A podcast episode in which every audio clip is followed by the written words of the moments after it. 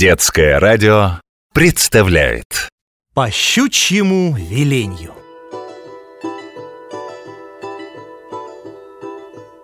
Жил-был старик. У него было три сына. Двое умных, третий дурачок Емеля. Те братья работают, а Емеля целый день лежит на печке, знать ничего не хочет. Один раз братья уехали на базар, а бабы, невестки, давай посылать его. «Сходи, Емеля, за водой!» А он им с печки. «Неохота!» «Сходи, Емеля, а то братья с базара воротятся, гостинцев тебе не привезут». «Ну ладно». Слез Емеля с печки, обулся, оделся, взял ведра да топор и пошел на речку. Прорубил лед, зачерпнул ведра, поставил их, а сам глядит в прорубь. И увидел Емеля в проруби щуку. Изловчился и ухватил щуку в руку. Вот уха будет сладка. Вдруг щука говорит ему человечьим голосом. «Емеля, отпусти меня в воду, я тебе пригожусь». А Емеля смеется. «На что ты мне пригодишься? Нет, понесу тебя домой, велю невесткам уху сварить. Будет уха сладка». Щука взмолилась опять. «Емеля, Емеля, отпусти меня в воду, я тебе все сделаю, все, что не пожелаешь». «Ладно, только покажи сначала, что не обманываешь меня, тогда отпущу». Щука его спрашивает. «Емеля, Емеля, скажи, чего ты сейчас хочешь?» «Хочу, чтобы ведра сами пошли домой и вода бы не расплескалась. Щука ему говорит. Запомни мои слова. Когда что тебе захочется, скажи только по щучьему веленью, по моему хотенью. Емелий говорит, по щучьему веленью, по моему хотенью, ступайте ведра сами домой только сказал, ведра сами и пошли в гору. Емеля пустил щуку в прорубь, а сам пошел за ведрами.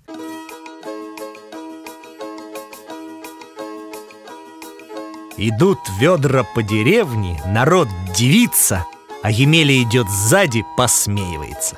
Зашли ведра в избу и сами стали на лавку, а Емеля полез на печь.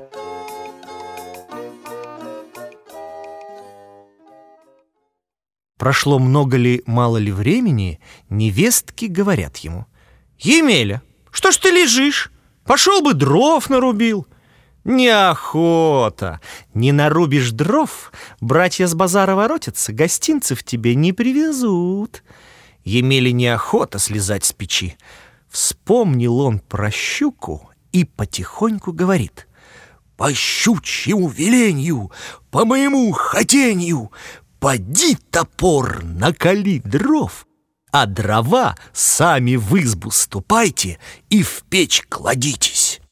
Топор выскочил из-под лавки и на двор. И давай дрова колоть, а дрова сами в избу идут и в печь лезут. Много ли, мало ли времени прошло, невестки опять говорят.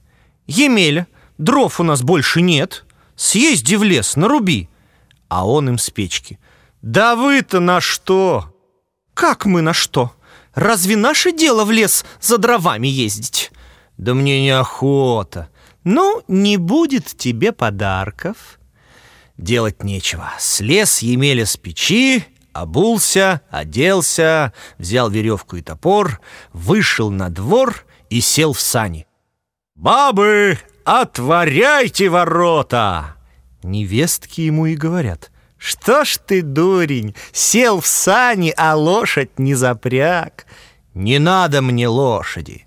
Невестки отворили ворота, а Емеля говорит потихоньку.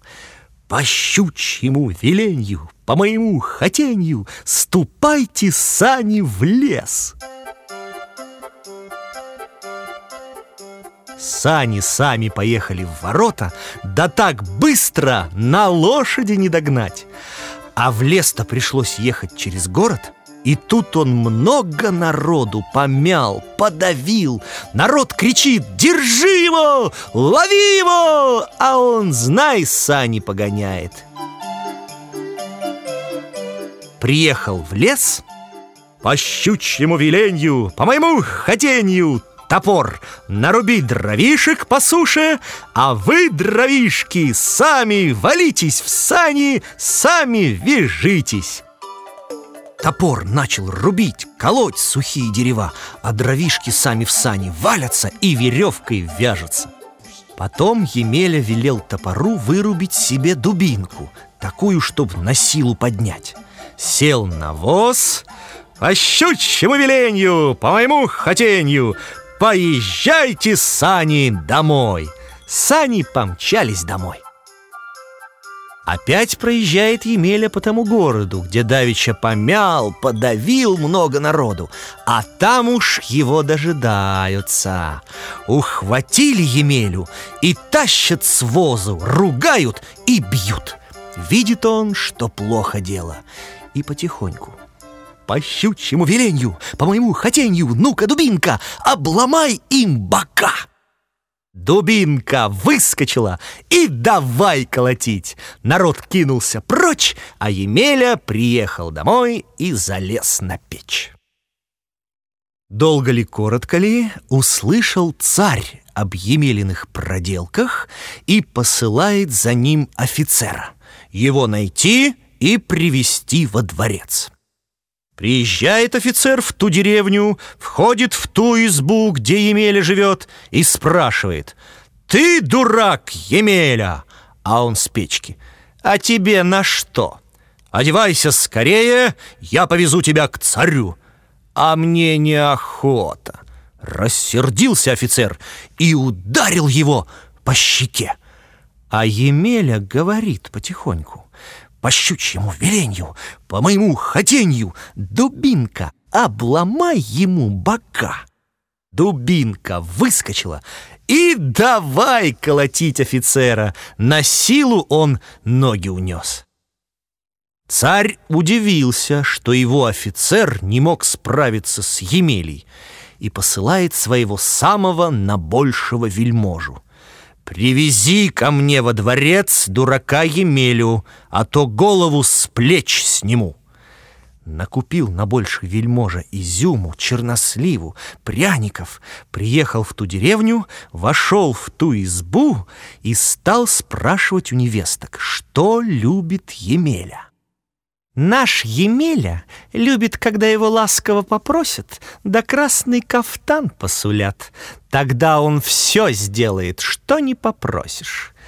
На больший вельможа дал Емеле изюму, черносливу, пряников и говорит «Емеля, Емеля, что ж ты лежишь на печи? Поедем к царю». Мне и тут тепло. Емель, Емель, у царя будут хорошо кормить, поить. Пожалуйста, поедем. А мне неохота. Емель, Емель, царь тебе красный кафтан подарит, шапку и сапоги. Емеля подумал-подумал. Ну ладно, ступай ты вперед, а я за тобой вслед буду. Уехал вельможа, а Емеля полежал еще и говорит. По щучьему веленью, по моему хотенью, ну-ка, печь, поезжай к царю. Тут в избе углы затрещали, крыша зашаталась, стена вылетела, и печь сама пошла по улице, по дороге прямо к царю. Царь глядит в окно, девица. Это что за чудо? На больший вельможа ему отвечает. А это Емеля на печи к тебе едет. Вышел царь на крыльцо. Что-то, Емеля, на тебя жалоб много. Ты много народу подавил. А зачем они под сани лезли? В это время в окно на него глядела царская дочь, Марья царевна. Емеля увидал ее в окошке и говорит потихоньку. «По щучьему велению, по моему хотению, пускай царская дочь меня полюбит». И сказал еще, «Ступай, печь, домой!» Печь повернулась и пошла домой, зашла в избу и стала на прежнее место. Емеля опять лежит, полеживает. А у царя во дворце крик до слезы. Марья царевна по Емеле скучает, не может жить без него, просит отца, чтобы выдал он ее за Емелю замуж. Тут царь забедовал, затужил и говорит опять на большему вельможе. «Ступай, приведи ко мне Емелю, живого или мертвого, а то голову с плеч сниму». Накупил на больший вельможа вин сладких да разных закусок, поехал в ту деревню, вошел в ту избу и начал Емелю подчивать. Емеля напился, наелся, захмелел и лег спать. А вельможа положил его в повозку и повез к царю. Царь тотчас велел прикатить большую бочку с железными обручами — в нее посадили Емелю и Марью царевну, засмолили и бочку в море бросили. Долго ли, коротко ли, проснулся Емеля, видит темно, тесно. Где же это я? А ему отвечают, Скучно и тошно, Емелюшка, Нас в бочку засмолили, Бросили в синее море. А ты кто? Я Марья царевна. Емеля говорит, по щучьему веленью, по моему хотению, ветры буйные, выкатите бочку на сухой берег, на желтый песок. Ветры буйные подули, море взволновалось, бочку выкинуло на сухой берег, на желтый песок. Емеля и Марья царевна вышли из нее — «Емелюшка, где же мы будем жить? Построй какую ни наесть избушку». «А мне неохота». Тут она стала его еще пуще просить. Он и говорит.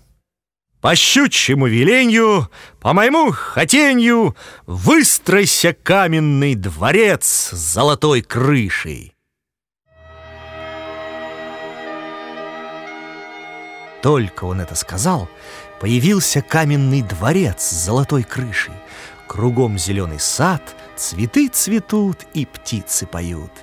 Мария царевна с Емелией вошли во дворец, сели у окошечка. «Емелюшка, а нельзя тебе красавчиком стать?» Тут Емеля недолго думал. По щучьему велению, по моему хотению, Стать мне добрым молодцем, писаным красавцем — и стал Емеля таким, что ни в сказке сказать, ни пером описать. А в ту пору ехал царь на охоту и видит, стоит дворец, где раньше ничего не было. Это что за невежа? Без моего дозволения на моей земле дворец поставил.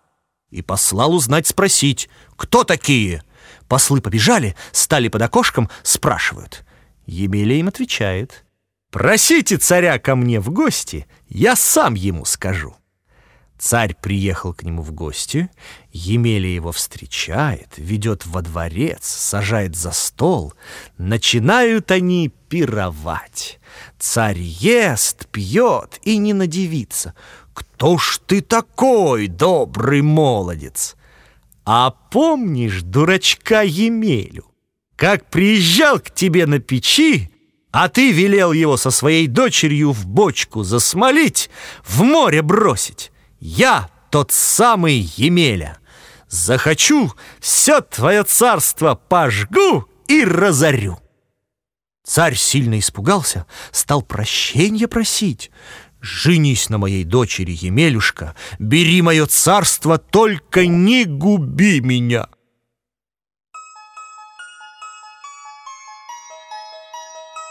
Тут устроили пир на весь мир. Емеля женился на Марье Царевне и стал править царством. Тут и сказки конец, а кто слушал, молодец.